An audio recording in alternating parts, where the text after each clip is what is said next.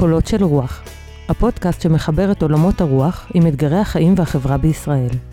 עורך ומגיש, ליאור טל שדה. כשאני לעצמי הריני לבנטיני טיפוסית, במובן זה שאני מעריכה במידה שווה את מה שקיבלתי ממוצאי המזרחי ומה שהוא עתה נחלתי בתרבות המערבית. תפיסה זו שבישראל קוראים לה לבנטיניזציה, אני רואה בה העשרה ולא דלדול. שלום לכם ולכן, קולות של רוח, אנחנו בפרק ה-76, הפודקאסט מבית עמותת קולות שמשודר בגלי צהל. לפני שניכנס לעניינים, לפני שנגיד משהו על מי שכתבה את כמה שורות ששמענו בפתיחה, אני רק אגיד לכם שממש בימים אלה קולות נמצאת במצב של לגייס את המשתתפים של התוכניות של שנה הבאה, ולכן אם אתם תמיד רציתם ללמוד בבית מדרש יהודי פלורליסטי שעובד עם סוכני שינוי ורוצה לגעת במציאות עצמה, ורוצה לשנות את המציאות עצמה, ואתם או נמצאים בדרגי ביניים באיזשהו, או ומעלה, באיזשהו ארגון חברתי, או בארגון עסקי, או בכל אחד משלושת המגזרים, אז תוכנית העמיתים, ממש בימים אלה מתחילה לגייס את עמיתיה לשנה הבאה, שתי קבוצות, ובנוסף נפתחת תוכנית חדשה שנדבר עליה בפעם אחרת, שהיא חממה לדוברי רוסית, ואם אתם דוברי רוסית ובאותו עניין, אז אתם מוזמנים גם לברר על התוכנית הזאת, ואם במקרה אתם מנהלי אגפי חינוך או אגפי רווחה בעירייה או ברשות מקומית, אז גם התוכנית שמעלה אגפי חינוך רווחה מתחילה כרגע לגייס. בקיצור, אם בא לכם ללמוד בקולות, תכנסו לאתר קולות, תמצאו שם את כל הפרטים. עד כאן על זה. אנחנו בסדרה שעוסקת במסורתיות ספרדית, מזרחית, ובפרק הקודם שפתח את הסדרה הזאת, דיברנו עם אופיר טובול הנפלא והיקר, וניסינו לאפיין מהי המסורתיות. עכשיו, המסורתיות, חלק מהקטע שלה, זה שלא אמורים לאפיין אותה, בגלל שיש בה צבעוניות נהדרת, ולכן היה לנו קצת קשה לאפיין את מה שלכאורה לא אמורים לאפיין, אבל עשינו את העבודה בפרק הקודם, ומי שלא שמע, יותר מוזמנים לחזור לפרק ההוא ולשמוע. ועכשיו אנחנו רוצים ללכת לעוד שני כיוונים. בפרק הזה אנחנו נרצה להציג את דמותה המרתקת לטעמי והכה רלוונטית למציאות הישראלית של ז'קלין כהנוב, ובפרק שאחריו אנחנו נעסוק קצת ברבנות מסורתית. הפרק על ז'קלין כהנוב הוא בעצם, כי אנחנו לא עוסקים עכשיו בז'קלין דווקא, אבל דרכה, הפרק שעוסק בין שני עולמות, באנשי הביניים נקרא לזה. אני אגיד שבכלל ז'קלין היא אשת ביניים בהרבה מובנים. ביוגרפית היא בעצם גדלה במעין מעמד של בין לבין במצרים, כן? בין הנציגים של הקולוניה המערביים לבין האוכלוסייה המצרית, כמיעוט בתוך מצרים, אבל מיעוט פריבילגי. וכבר שם אולי אפשר להגיד שביוגרפית היא הייתה באיזה מצב של ביניים. מבחינה רוחנית היא גדלה לה בין שתי זהויות, הזהות המסורתית והזהות המודרנית, הזהות המזרחית והזהות המערבית. אפשר להגיד שאבא שלה סימל את הזהות המזרחית הזאת, ואימא שלה סימלה את הזהות, את השאיפה נגיד לזהות יותר מערבית, את הניסיון לדחוף את הבת שלה, אולי עוד מעט נדבר על זה, לאזור הזה. מה שנוצר שם זה זהות מעורבבת שתעמוד במרכז הפרק שלנו, זהות מעורבבת במובן החיובי. היא גם גדלה בין שתי שפות, בין השפות המערביות, האנגלית והצרפתית, לבין השפה הערבית שדיברו סביבה. היא הייתה מגיעה לבית של סבא שלה העיראקי, ובקושי הבינה מה מדברים. מגדרית זה לגדול בין דמות של, נקרא לזה אולי אישה נשלטת בעולם לא יודע, ערבי מסורתי דאז, לבין הדמות שהיא פינטזה עליה, הדמות של האישה המשוחררת, הדמות הפמיניסטית, שגם אחרי זה ידעה גם להוביל, ולא רק לפנטז עליה. ואפילו אני חושב שבכתיבה שלה אפשר להגיד שהיא נעה בין שתי זהויות, בין הסופרת לפובליציסטית, ובסוף מה שיצא זה שהיא כתבה הרבה מסות, אבל מסות ספרותיות כאלו, צריך לקרוא כדי להבין. אז בפרק אנחנו ננסה לפענח, מה זאת התפיסה הזאת? של להיות אשת ביניים, של להיות איש ביניים. מדוע להיות איש ביניים זה לא להתפשר פה ולהתפשר פה ולצאת משהו כזה בינוני, אלא הביניים כלכתחילה, הביניים כזהות שיש לנו הרבה מאוד מה ללמוד ממנה, ושכל כך רלוונטית לחברה הישראלית היום, ולחברה בייחוד היהודית הישראלית היום, אבל בכלל לחברה הזו. אנחנו נעשה את זה בכמה שלבים, נדבר קצת על הביוגרפיה שלה, נדבר הרבה על מה הכוונה באשת ביניים, על הלבנטיניות שלה, נדבר על הפמיניזם שלה ונדבר על הציונות שלה, אבל איך נעשה את כל זה? אני הרי לא אדבר על זה לבד, אנחנו נעשה את זה בשיחה עם יפה בניה, שלשמחתי מארחת אותי כרגע בביתה. יפה היא מהמייסדים של ממזרח שמש למנהיגות יהודית חברתית, היא המייסדת של בית מדרש ערבות, נשים מחברות מסורת, היא מרצה בקריה האקדמית אונו, היא עמיתת מחקר במכון שלום הרטמן, היא פעילה בשיח המזרחי והמסורתי, והיא חוקרת וכותבת אנשים פורצות דרך ביהדות הספרדית, ובהם גם על ז'קלין כהנוב. אז שלום יפה.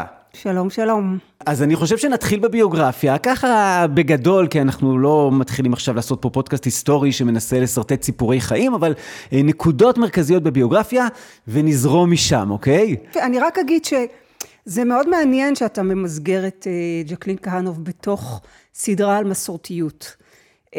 כי זה לא מובן מאליו, וזה יותר מורכב מזה, זה דווקא מביא את המורכבות של המושג הזה של מסורתיות, במובן הזה שבתוך ההקשר הישראלי, כשאנחנו מדברים על מסורתיות, יש לנו איזה דיוקן כזה, נכון? איזה דיוקן די ספציפי של מסורתי, מה הוא עושה, מה הוא לא עושה, איך הוא, מה הוא, בעוד שכשאנחנו עוברים להקשרים ההיסטוריים של ארצות המוצא, כן, ארצות האסלאם שבהם הזהות הזאת נוצרת, בעצם המסורתיות היא באמת, כמו שככה ניסית לומר גם במבוא, מרחב פתוח, דינמי, שיש בו גם וגם, שיש בו מפגש, שיש בו חיבורים, בין דברים שבמודרניזם נתפסים כהפכים, כן? בין מזרח למערב, וכהנוב באמת נמצאת בתוך המרחב הזה, זה לא שבפרקטיקה שלה, כן? היא שומרת פחות או יותר, זה לא הדרך לדבר על ז'קלין כהנוב, זה באמת לדבר על המקום של חשיבה לא דיכוטומית, שלא רואה דתיות וחילוניות כשתי קופסאות שעכשיו צריך להיכנס לתוכם, אלא כאיזה משהו שהוא גם וגם כזה, בתוך המשפחה שלה, וכאן אני מגיעה לביוגרפיה שלה. הנה, אבל דווקא בגלל הדברים שאמרת, אז אני במרכאות ממסגר אותה בתוך המסורת, היא שמה במרחב הזה, ואני חושב שהניסיון דווקא לצמצם את המרחב הזה, ולשים אותו דווקא במקומות מאוד מסוימים, שכאילו יש לו איזה אידיל טייפ כזה, זה ניסיון שפוצע פוצע בצורה לא נכונה את המרחב הזה, ואנחנו יודעים שהמסורתיות מפלרטטת גם עם הדתיות וגם עם החילוניות. אני חושב שז'קלין כהנוב מביאה פה משהו מאוד יפה, כי היא לא דומה לאותם רבנים שנדבר עליהם בפרק הבא. בדיוק. אז באמת היא נולדה למשפחת שוחט, בשנת 1917 בקהיר, משפחה שבה האבא הוא ממוצא עיראקי, שמשפחתו היגרה למצרים, והאימא טוניסאית. זה אגב פרט נורא מעניין, כי הקהילה היהודית באותם שנים במצרים, היא קהילה שמורכבת מצד אחד מתושבים ותיקים, גם יהודים מצרים וגם ספרדים שהגיעו למצרים אחרי גירוש ספרד ופורטוגל, וגם מהגרים מכל האזור, בעצם כולל אגב קהילה אשכנזית קטנה. שזה מעניין כשלעצמו, ובתוך המשפחה הזאת באמת, כמו שאמרתי קודם, אם מדברים על מסורתיות, אז האבא העיראקי מייצג יותר צד מסורתי, שחושש מהקדמה האירופית, והאמא מייצגת באמת את הצד היותר, היא סוכנת הקדמה בתוך הבית, דבר שלימים יפצע את ז'קלין כהנוב, כי בתור סוכנת הקדמה, האמא בעצם מביאה לתוך הבית, מכניסה לתוך הבית, אומנת אנגליה, שאמורה לחנוך את ז'קלין לתוך המערביות הזאת, לתוך השפה האנגלית, לתוך המערביות. ז'קלין חובה את האומנת הזאת, שבשבילה היא הופכת לסמל, לכל הכיבוש הקולוניאלי הבריטי במצרים, כאיזו פלישה דורסנית, היא מתארת את זה כרעידת אדמה ממש, כמשהו שמשנה סדרי עולם מבחינתה, לגמרי אישית, באופן שלא יוכלו לחזור למה שהיה קודם. אז חשוב לומר שבעצם היא בתוך המקום הזה, שהוא גם מקום משברי, כן, גם מצד אחד מאוד מאוד בתוך תהליכי התמערבות, היא לומדת בבתי ספר צרפתיים ואנגליים, והיא לומדת צרפתית ואנגלית, והיא לגמרי בתוך תהליך התמערבות, מצד שני, היא מאוד אמביוולנטית כלפי התהליך הזה. ולכן אולי רק צריך להגיד שהמילים סוכנת השינוי של הקדמה, או בכלל המילה קדמה, היא מאוד מורכבת כאן, בגלל שהיא קדמה מנקודת מבט מסוימת, ולא מכל נקודות המבט. לא רק זה, אלא שהיא קדמה שנכפת בתוך כיבוש. זאת אומרת, אם אנחנו משווים את זה ליהודי אירופה, ששם הם מאמצים אל ליבם את המודרניות, פה במקרה של כל ארצות האסלאם, אנחנו מדברים על הקשר של כיבוש קולוניאלי מערבי. זאת אומרת, הקדמה נכנסת באופן אלים, באופן של כיבוש. ולצורך העניין, למשל, היא מספרת איך בבית הספר הצרפתי שלה, איזה היסטוריה היא לומדת. את ההיסטוריה של אבותיה הגלים, כביכול הצרפתיים, היא לא לומדת את ההיסטוריה של מצרים, היא לא לומדת את ההיסטוריה של יהדות מצרים. זאת אומרת, בעצם הקדמה הזאת מבחינתה, מלווה במחיקה. כן? מחיקה והדרה. בהדרה. בהיררכיות נורא נורא ברורות, המזרח נחשב כנחשל, זה מה שמצדיק את הכיבוש, שהמזרח הוא נחשל, אז עכשיו צריך לעשות תרבות למזרח הזה. ובעצם גם מבחינה שפתית, נכון? אז היא אחרי זה תכתוב באנגלית וקצת בצרפתית, היא לא תכתוב בערבית, וכך שנים עד שתכתוב בעברית, זה נכון? זה משפיע על איך שהיא מדברת. לגמרי, כל הסיפור של שפה, שהיא מאוד מאוד מודעת לו, ומאוד מדברת עליו, של בעצם היא גדלה, אפשר לומר, ללא שפת אם. ועד כמה זה משפיע על הכתיבה שלה. אתה אמרת שהיא נעה בין פובליציסטית לסופרת. החלום שלה היה להיות סופרת. היא לא כתבה מספיק בהיבט הזה של ספרות יפה, כן? של בלטח. והיא מייחסת את זה בין היתר לאובדן הלשון, לסוג של אילמות שהקהילה הלבנטינית במצרים גדלה איתה, כי הערבית בעצם נמחקת, היא באמת לא מבינה את העברות הגורניות של סבא וסבתא שלה. אז זה סיפור שיש בו, אתה יודע, בהקשר, כשהתקבלה לתוך הישראליות, עם הלבנטיניות, כשהישראליות הייתה בשלה, כן, לקבל את הלבנטיניות, זה התקבל בצורה טיפה, אני חושבת, הרמוניסטית. תראו איזה יופי. יש פה מישהי שגם מזרח וגם מערב, וכל ההצעה שלה היא בעצם החיבור הזה שבין מזרח למערב. זה באמת מה שצריך פה במרחב הזה, כן? החיבור הזה בין מזרח למערב. אבל ברגע הפורמטיבי של הזהות הלבנטינית שלה, שהוא הרגע הזה במצרים, היא מתארת אותו כרגע שהוא משברי, שמעורר שאלות של זהות, של שייכות, שיש בו פיצולים, שיש בו הרבה מאוד אמביוולנטיות, וצריך לקחת את זה בחשבון. ובין היתר אולי צריך גם, וזה אולי גם קשור לתחילת הפיתוח של הפמיניזם שלה, צריך גם לברוח משם, זאת אומרת, במובן מסוים, כדי לעשות את הצעד הבא, אי אפשר להישאר במצרים, ויש שיגידו שאולי החתונה שלה דווקא לאותו יהודי רוסי, שרוצה בעצם לגור בארצות הברית, זה ההתחלה של הבריחה הזאת. האמת שהיא אומרת את זה בפירוש, בכתבים שלה, שהיא הרגישה צורך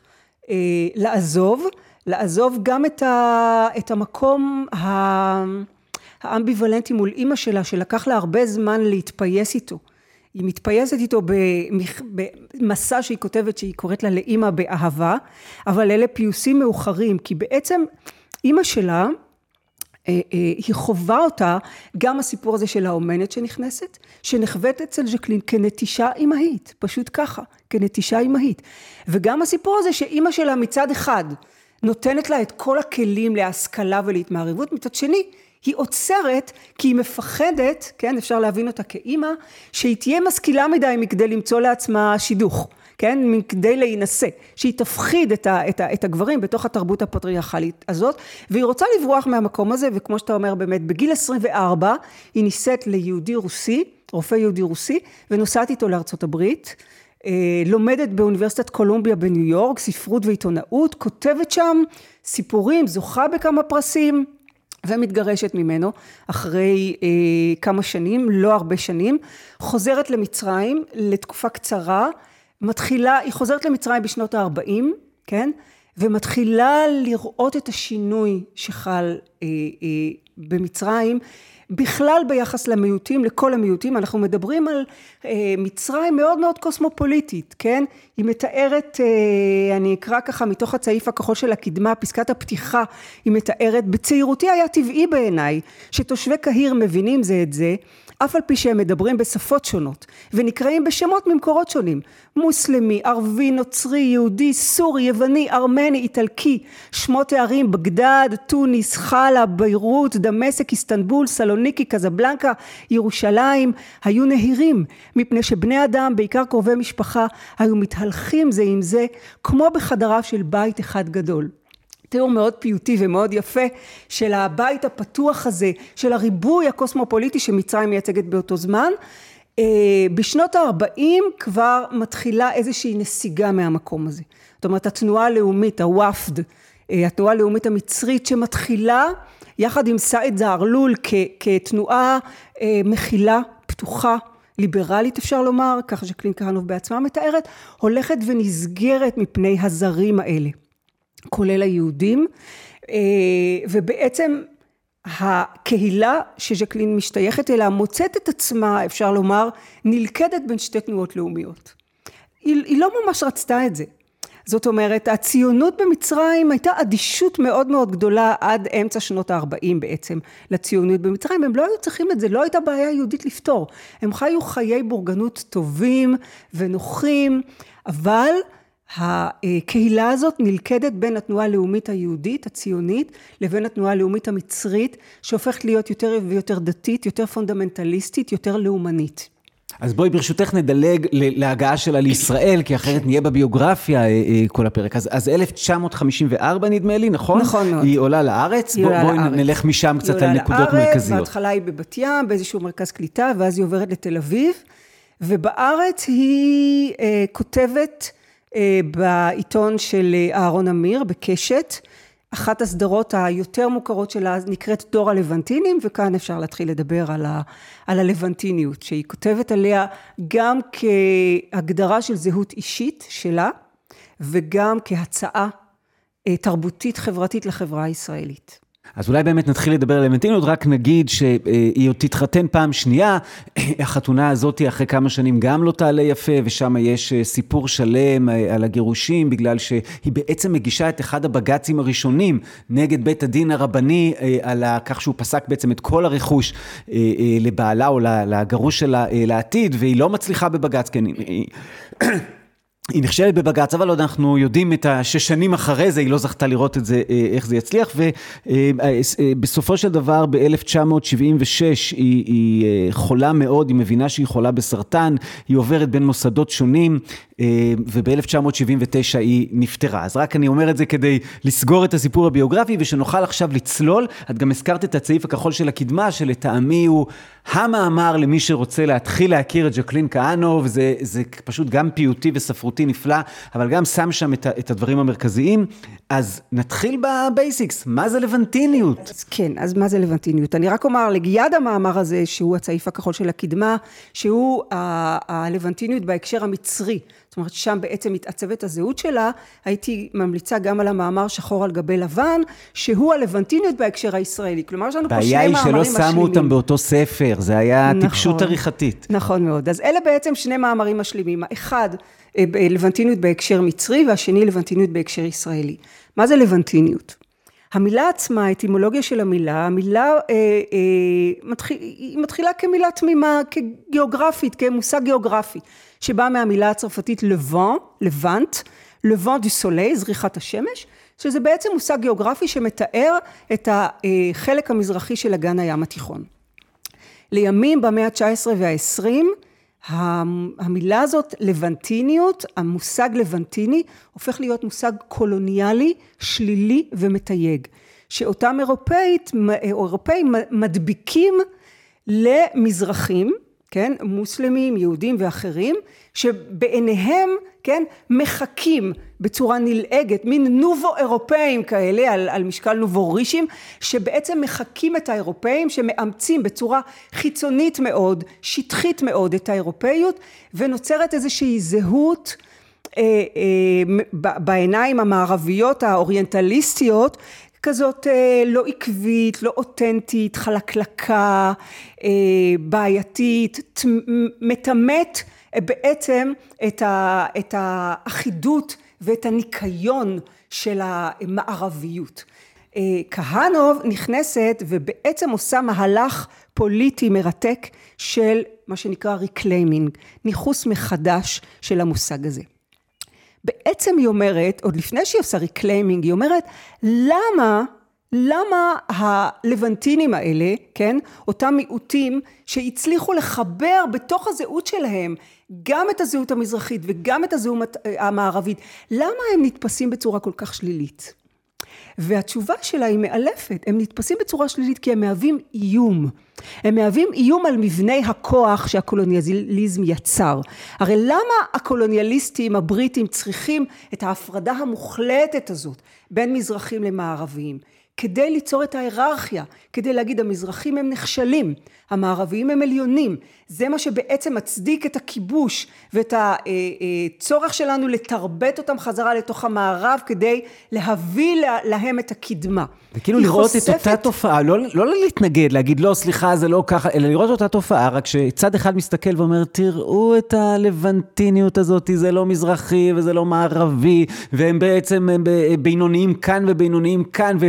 ומשהו מזלזל כזה, והיא באה ואומרת, חבר'ה, תראו את הלבנטיניות הזאת, זה לא מזרחי וזה לא מערבי, זה יצר פה יצור חדש, שהוא יצור שהעולם כל כך זקוק לו, ודווקא החדש שכל כך זקוק לו, הוא מאיים. בדיוק, והיא קוראת להם גם אנשי הביניים, והיא מנגידה אותם לאנשי המקשה האחת, שהם גם המערבים, אבל גם דתיים שהם מסתכלים על העולם רק דרך הדת שלהם, ועוד כל מיני אנשים שהיא מבחינתה, יש בהם איזו אחידות כזאת, שהיא גם משעממת, וגם מה שמעניין, שהיא מתייחסת ללבנטינים האלה, לאנשי הביניים האלה, בשתי רמות, גם ברמה של איזושהי פוריות אינטלקטואלית, והיא כותבת על ספרות לבנטינית, שהיא בעיניה הלבנטינים הם דור העתיד, הם המנהיגים של העתיד, הם הספרות של דור העתיד, שבעצם מאגדים בתוכה, ולא מוכנים לוותר, לא על החלק הזה ולא על החלק הזה. זה גם וגם, והאושר הזה, יש בו גם מימד אינטלקטואלי, של פוריות אינטלקטואלית, וחברתית, וגם חשוב נורא, איזשהו מימד אתי, כי מבחינתה, והיא גם כותבת על זה, והיא גם מייצגת את זה, בדיוק אגב כמו אלבר ממי, לימים ז'אק דרידה, אותם אנשים שבאמת הם עושים את התנועה הזאת, כן?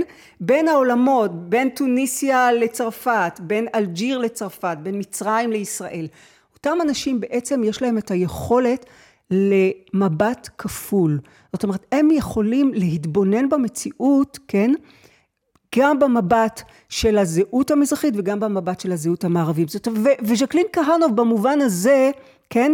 היא מסוגלת ואין לה שום, היא לא תקינה פוליטית, כן? היא לא פוליטיקלי קורקט.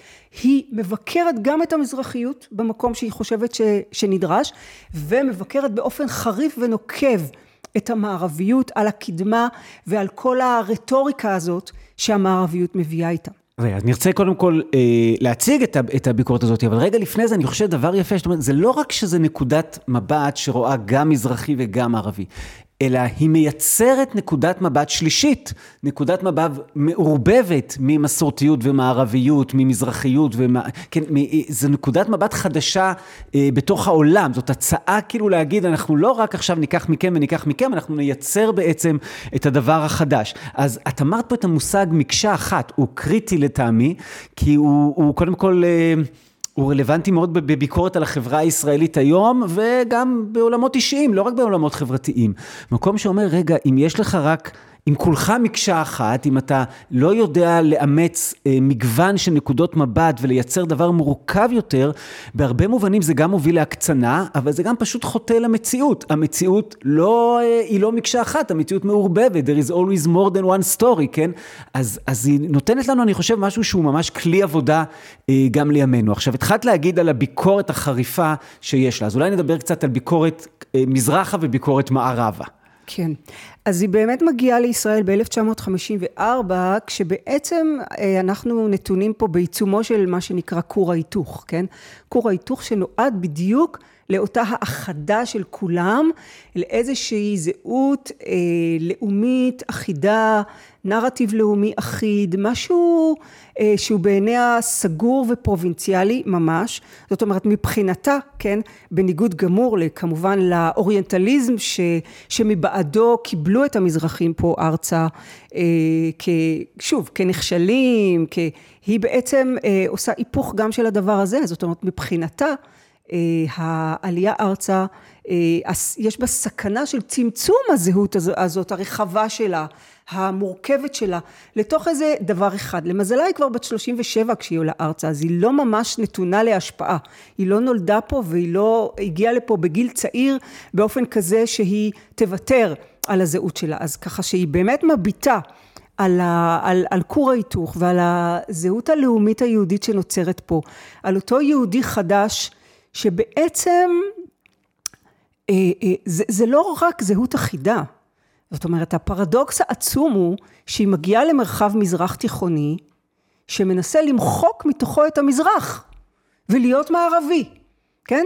זה ליצור איזה זהות יהודית נטולת מזרח, כשבעיניה אגב, וזה חשוב לומר, לא רק המזרחים הם לבנטינים, לא רק אלה שמחברים, היא מרחיבה את המושג לבנטיניות לכל יהודי באשר הוא, בגלל שכל יהודי, גם באירופה, יהודי מזרח אירופה, נתפסו כלבנטינים, הם נתפסו כשחורים, הם נתפסו כאוסט יודן, הם נתפסו כזרים, הם נתפסו כאנשי ביניים שלא שייכים לשום מקום, ולכן הם חשודים מראש. והיא גם אומרת שהיא לא מצליחה להבין איך דווקא היהודים האלה, שכל כך סבלו מהתיוג הזה שלהם, ומאיך ששמו אותם, הם פשוט מחכים, הם עושים את אותו הסיפור, כשהם מגיעים לכאן ארצה, ופה היא משתמשת במילים מאוד חריפות, בביקורת נגד אותו, יסלחו לי, שבט לבן, אשכנזי, אוחז במוקדי כוח, שמביט באיזה זלזול עמוק, במי שהוא לא בדיוק כמוהו, ושמביא דברים קצת אחרים, מייצר תרבות שיש בה הדרה ויש בה קיפוח ויש בה יהירות ויש בה גם הפרדה מאוד גדולה. היא ממש רואה בזה תהליך קולוניאלי פנים יהודי, שזה באמת נוקב וחריף, וזה לא רק ביטול הערך של התרבות שהספרדים והמזרחים מביאים איתם, אלא שוב פעם, בדיוק, זאת אומרת, מבחינתה ההיסטוריה חוזרת על עצמה, כן? כמו שהקולוניאליזם הבריטי השתמש בדיכוטומיה הזאת, כן, של המזרח הנכשל והמערב העליון, כדי להצדיק את הכיבוש, האשכנזים כאן משתמשים בדיכוטומיה האוריינטליסטית הזאת, כדי להצדיק את ההסללה המעמדית של המזרחים. בואי נשמע רגע את ג'קלין אומרת את זה, כמובן אין לי פה את ג'קלין, אבל אני אקריא אותה, שהיא אומרת ככה, המזרחים נתונים במצב דומה לזה של עמים קולוניאליים, ביחס לקבוצה שלטת, בעלת תרבות אחרת המחזיקה בשלטון, כופה את תפיסתה ותפוסיה בארגון החברה, ומכוון את בני אדם לקידום מטרותיה שלה. המיתוס או התקווה של האחדות היהודית בתוך שורות העם במדינת ישראל, עזים היו כל כך, עד שהגילוי הקולוניאלי הזה נתעלם משתי הקבוצות כאחת. זה מהמאמר שהמלץ של שחור על גבי לבן, ושאת גם מצטטת בספר של כל התור. ישראל נתונה במצב יחיד במינו, מאחר שתהליך זה של השפעת גומלין והשתנות הדדית, חל בתחומי אותה ארץ שהיא לבנטינית מבחינת מעמדה הגיאוגרפי, בין מזרח למערב, ומחמת עצם עירובם של יושביה. מתוך כך יכולה היא לצרף את שני היסודות העיקריים שבהרכבה, לכלל אחדות דינמית ויוצרת, כדוגמת התרבויות הלבנטיניות הגדולות של העבר, יכולה ומפספסת בעצם את הפרויקט הגדול הזה. בדיוק, אז יש כאן באמת מבחינתה החמצה תרבותית אדירה, כי יש כאן מפגש חד פעמי, אחרי כל כך הרבה שנים, בין שני הענפים של היהדות, הענף האשכנזי והענף הספרדי, ודווקא המפגש הזה, אם הוא יהיה שוויוני, אין אפשרות אחרת.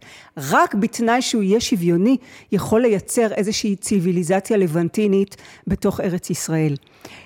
היא גם, אגב, וזה החזון, זה החזון. זאת אומרת, היא גם מבקרת את המציאות, והיא גם מבקרת את החזון.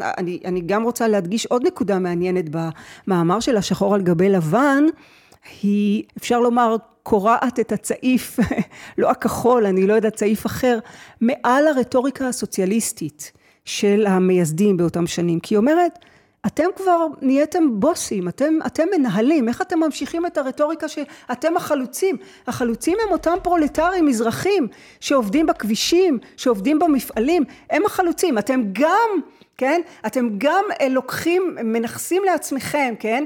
את החלוציות, וגם בעצם לא מכירים בשקר שיש בה, אולי בהתחלה היה בו, והיא גם אומרת את זה לא ממקום, היא אומרת, אני יכולה להבין את הרצון שלכם, ללכת היום לאקדמיה ולהתקדם, אבל לא יכול להיות שאתם תשחקו את המשחק הכפול הזה, של גם לעלות במעלה הסולם החברתי, וגם להמשיך להחזיק בתודעה שאתם פרולטרים, כי אתם כבר לא. אתם כבר לא, יש פרולטרים אחרים שהבנתם פה לתוך ההוויה הישראלית. אז הביקורת שלה היא גם תרבותית, אבל בפירוש גם סוציולוגית מעמדית, ובמובן הזה היא באמת מתרימה הרבה מאוד ביקורות שאחר כך התפתחו מאוד מאוד בתוך הסוציולוגיה הישראלית. את יודעת, זה מעניין שאנחנו בשיחה הזאת היום, אתמול, ביליתי את כל היום סביב נחל האסי, נסעתי עם קבוצה של קולות וההסתדרות הציונית, של ראשי רשויות, וביקרנו בניר דוד, ושמענו שם את מי שהוביל את המאבק מהצד של ניר דוד, ואחרי זה פגשנו תושב בית שען, שהוא נתן לנו בצורה מרתקת את ההיסטוריה של על מה זה יושב כל הסיפור הזה וכל המאבק הזה, ואחרי זה ישבנו עם המועצה שהיא מועצה של העמק ועם העירייה של בית שען, וראינו את המאמצים האדירים והנפלאים, צריך להגיד, שהם עושים בימינו לעשות הכל בשיתוף פעולה ומתוך אמון. נפל להם המאבק הזה בצורה שקצת הורסת להם, אבל גם מגלה את הערווה במובן מסוים, וזה המשך ישיר של מה שעכשיו דיברנו, שם נטעו הזרעים, הם אומרים, רגע, סליחה, אתם עשיתם, עכשיו אני אומר את זה בניסוח שלי, אתם עשיתם מהלך ציוני מדהים של חומה ומגדל, שהמטרה של חומה ומגדל היה אל מול האויבים שלנו, והנה עכשיו נותרה החומה ונותר המגדל אל מול תושבי בית שען, ואתם סוגרים את השער של הקיבוץ. עכשיו, המקרה שם הוא מאוד מורכב, אפשר לדבר עליו שעות, אבל הוא כן נוגע, לא יודע, בבסיס, בשורש הזה שעדיין לא נרפא ושעדיין לא הסתיים, שאומר, הסוציאליזם שלכם הוא לא אמיתי, כי אתם המנהלים ורק המנהלים, ואתם כבר לא הפועלים עצמם, ומה שצריך לייצר פה זה מקום שהוא מכבד מאוד את כל הציבורים ואת כל העדות, יש פה גם עניין עדתי, ואת כל המעמדות, ומנסה להפסיק את המעמדות, ולא משמר את המעמדות האלה. כן, כן, לגמרי. ואני חייבת גם לומר שהסיפור הזה, אנחנו נוהגים לספר אותו משנות ה-50, מסוף שנות ה-50, זאת אומרת, מהתקופה של מה שקרוי העלייה ההמונית, שאני מעדיפה לקרוא לה העלייה הגדולה, כן, מארצות המזרח. אבל האמת היא שהוא מתחיל הרבה קודם, וגם עכשיו נחשף פרק היסטורי שהוא עלום בכל מיני מחקרים של אנשי הדור הצעיר של מזרחים, שחוקרים את היישוב הספרדי בארץ ישראל, ואת מה שקורה כאן בעליות הראשונות. זאת אומרת, בעלייה השנייה, אני גיליתי לבד, אגב, כי אף פעם לא, אני תמיד למדתי את ההירואיות של העלייה הזאת. עכשיו, עוד פעם, תראה, בדיוק כמו ז'קלין כהנוב, אני לא רוצה לקחת מהעלייה הזאת את ההירואיות שלה, ואת הדברים הנפלאים שהיא עשתה.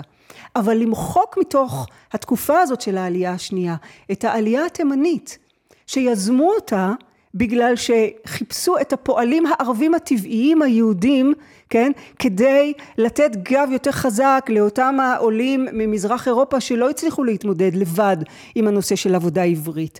אז אותם תימנים שגם נמחקו מההיסטוריה וגם תוך כדי הופלו לרעה בשכר שניתן להם, בזה שלא נתנו להם אדמות. ואנחנו מדברים על תחילת המאה ה-20, לא על סוף שנות ה-50, כן? זאת אומרת, זה סיפור שהשורשים שלו באמת עמוקים, והכאבים שלו באמת... זה מעניין איך זה נמשך לתוך שנות ה-50, במובן הפנים-מזרחי. ז'קלין כהנוב כותבת על, אני לא זוכר איפה זה היה, אולי את זוכרת שהיא מבקרת באיזשהו מקום, ומנהלת שיחות עם האנשים, ויש שם משפחה שמתארת לה, משפחה שהגיעה נדמה לי ממצרים או ממרוקו, היא מתארת לה את הבדידות העמוקה שבו היא שרויה. למה?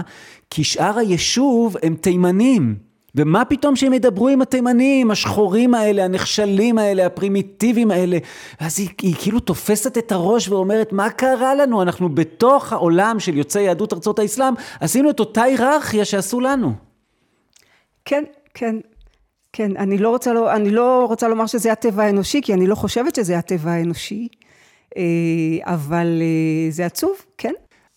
אז אם אנחנו גם בביקורת שהיא גם הולכת קצת על המזרחיות, אני חושב שפה אולי נכון להתחיל להכניס גם את הסיפור הפמיניסטי של ז'קלין כהנוב, שמכירה באופן עמוק בסיפור הזה של דיכוי האישה, ולא מוכנה להשלים עם המציאות הזאת שהיא רואה סביבה, ופה צריך להגיד, המציאות שהיא רואה סביבה בקרב הציבור שממנו היא באה, היא מציאות עוד יותר מדכאת, ועוד יותר מנסה לשמר במרכאות את האישה במקום מסוים, מאשר המציאות שהיא נתקלת בה אל מול החלוציות האשכנזיות.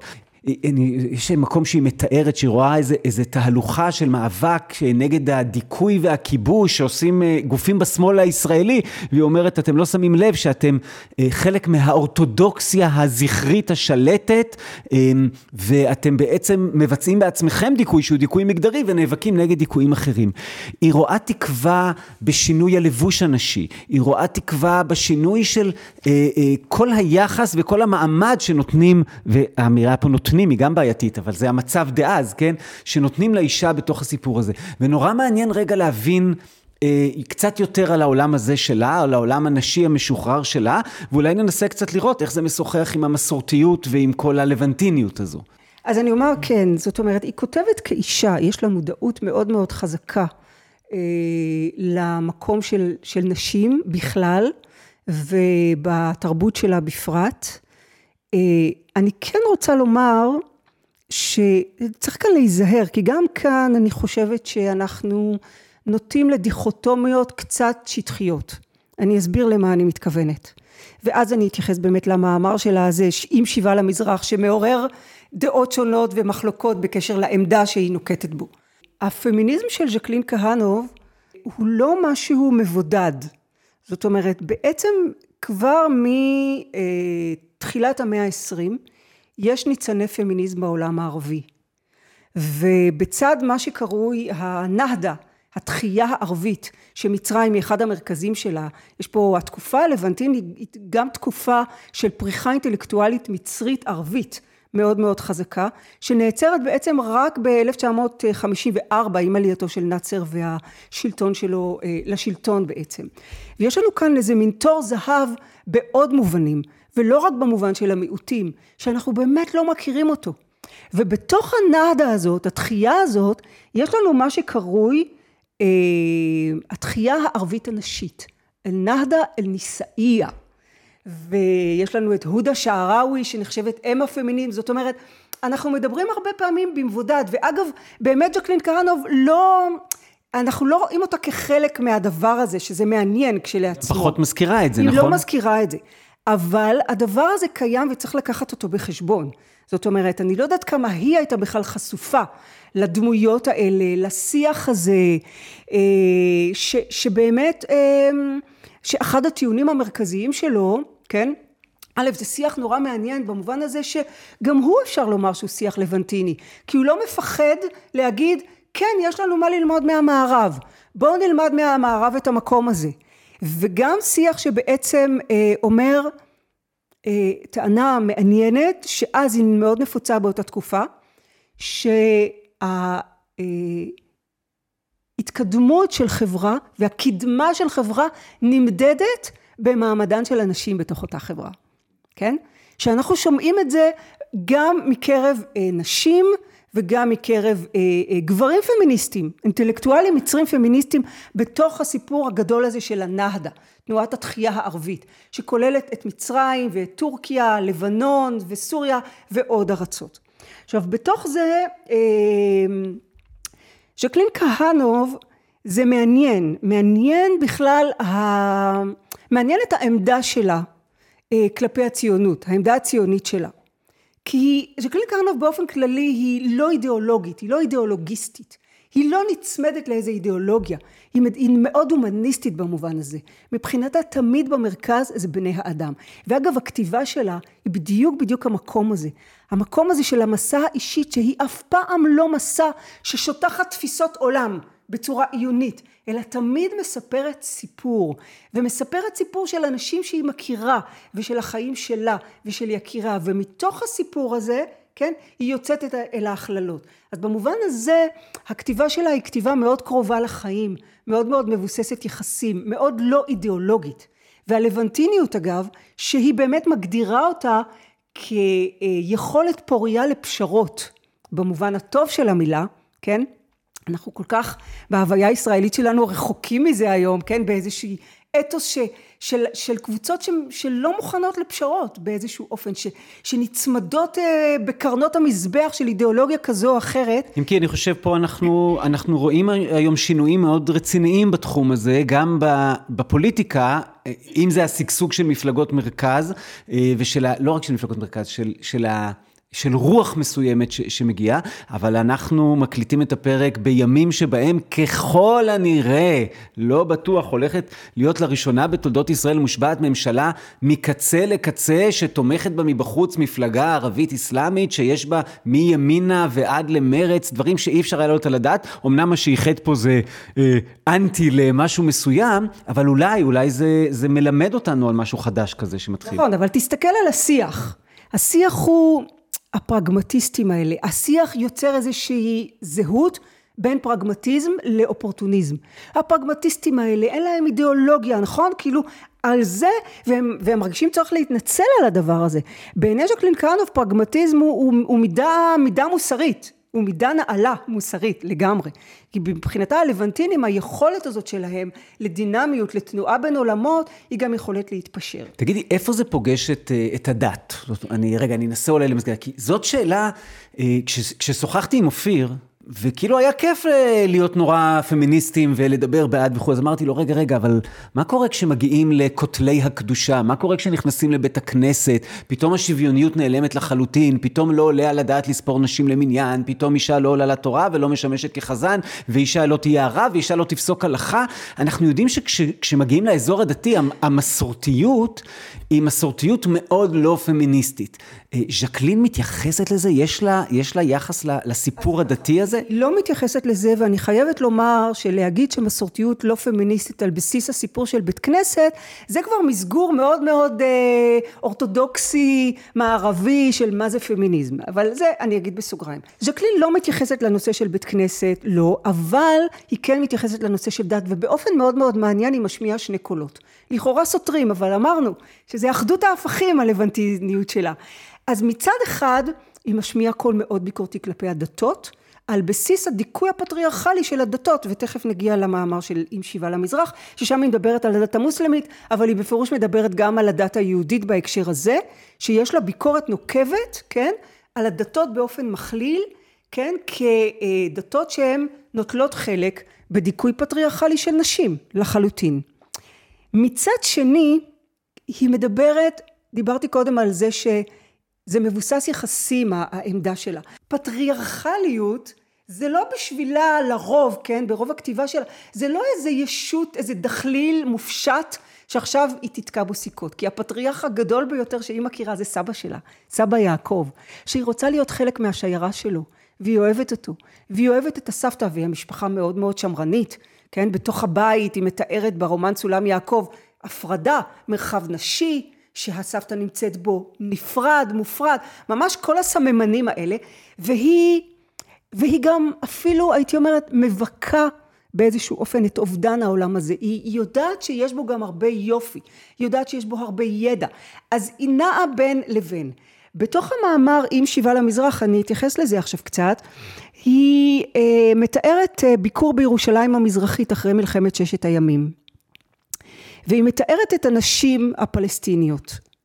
והיא מתארת אותם מנקודת מבט מאוד מאוד ביקורתית. ופה אני חייבת לומר, יש גם מבחינתה איזה שהן נגיעות שיש מי שיאמר, דולי בן חביב ביקרה אותה על זה, שאפשר, יש איזה קול שהוא פתאום נשמע קולוניאליסטי מפיה של ז'קלין קרנוב על נשים ערביות, כן?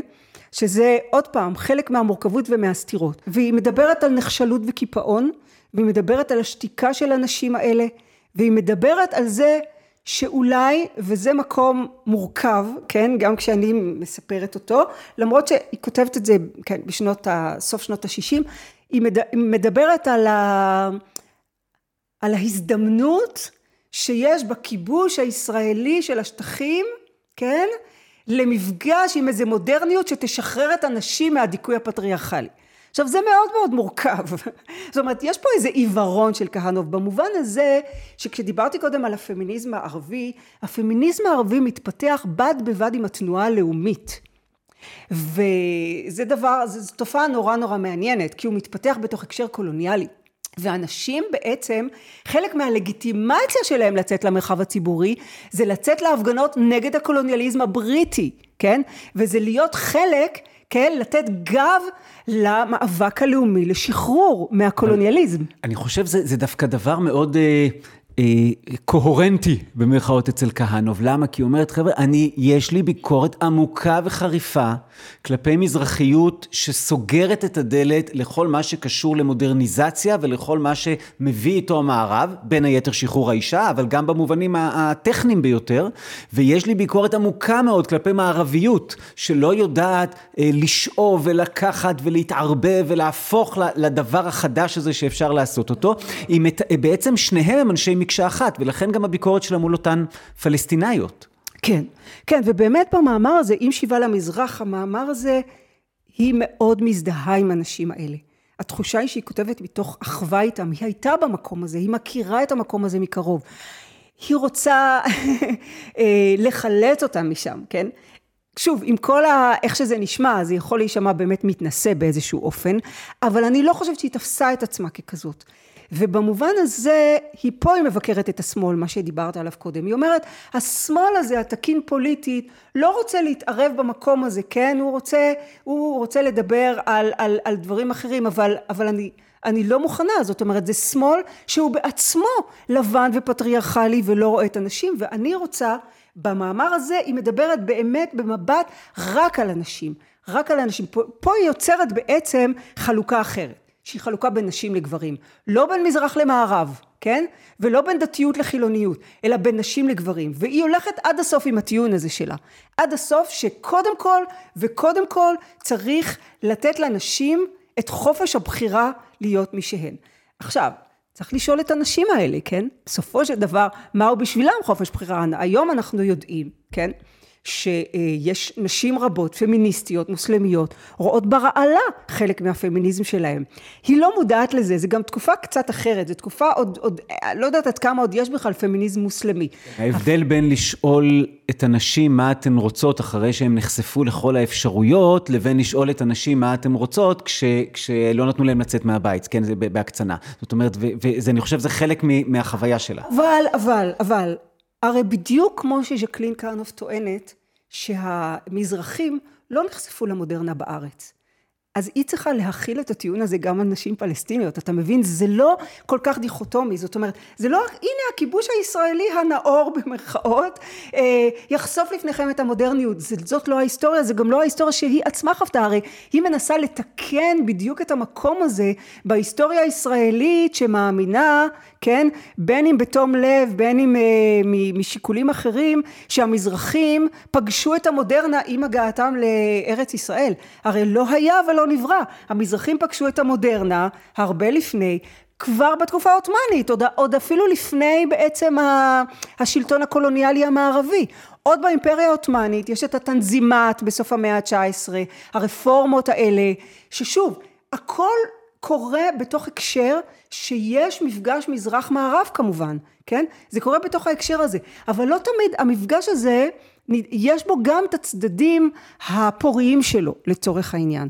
כן, ואז היא אומרת, כן, את המשפט האלמותי הזה, הנה חצאיות אנשים התקצרו, אז אולי זה סימן שמשהו טוב יכול לקרות, אפילו מדבר כל כך בעייתי כמו כיבוש. כן. אני רוצה, לפני שאנחנו מסיימים, להחזיר אותנו, אם זה בסדר מבחינתך, לבית כנסת, ודווקא לשאול אותך, לא את ז'קלין כהנוב, אוקיי? כי אמרת, אני חושב, משפט חשוב שצריך שתרחיבי בו, משפט ביקורת כלפיי. כשאמרתי, כשנכנסים לתוך בית הכנסת, פתאום לא סופרים את הנשים, איך זה מסתדר עם הפמיניזם? אנחנו גם בימים שאחרי סגירת קבוצת הפדלחושיות, שהמקימה של הקבוצה בעצם סגרה את זה בגלל זה, היא אמרה, חבר'ה, זה לא הולך ביחד. אני יודע גם שאת, נדמה לי, מתפללת בקהילה שוויונית. אז איך אנחנו מיישבים? כי את אמרת לי, רגע, זה כבר מערבי, זה כבר ביקורת פמיניסטית מערבית. איך מיישבים את מקומן של הנשים בתוך בית הכנסת כמושג, גם בתוך החופה ובכלל בתוך כותלי הדת עם פמיניזם? אני באמת חלק מדגל יהודה שהיא קהילה שוויונית ספרדית. אנחנו לא, נגיד, בשונה משירה חדשה. אנחנו לא מנסים לייצר איזושהי תפיסה הלכתית שתאפשר כניסת נשים לבית הכנסת בצורה שוויונית. אנחנו עושות שינוי שהוא שינוי מלמטה, מאוד מאוד קהילתי, מאוד אורגני כזה, ומאוד מאמינות באיזשהו שינוי אבולוטיבי בשיתוף פעולה עם גברים. זה מקום מורכב להיות בו, כי תמיד ישאלו אותי, אז זה לא יקרה, זה לא יקרה ככה, זה איטי מדי, זה באמת איטי מדי, דבר אחד.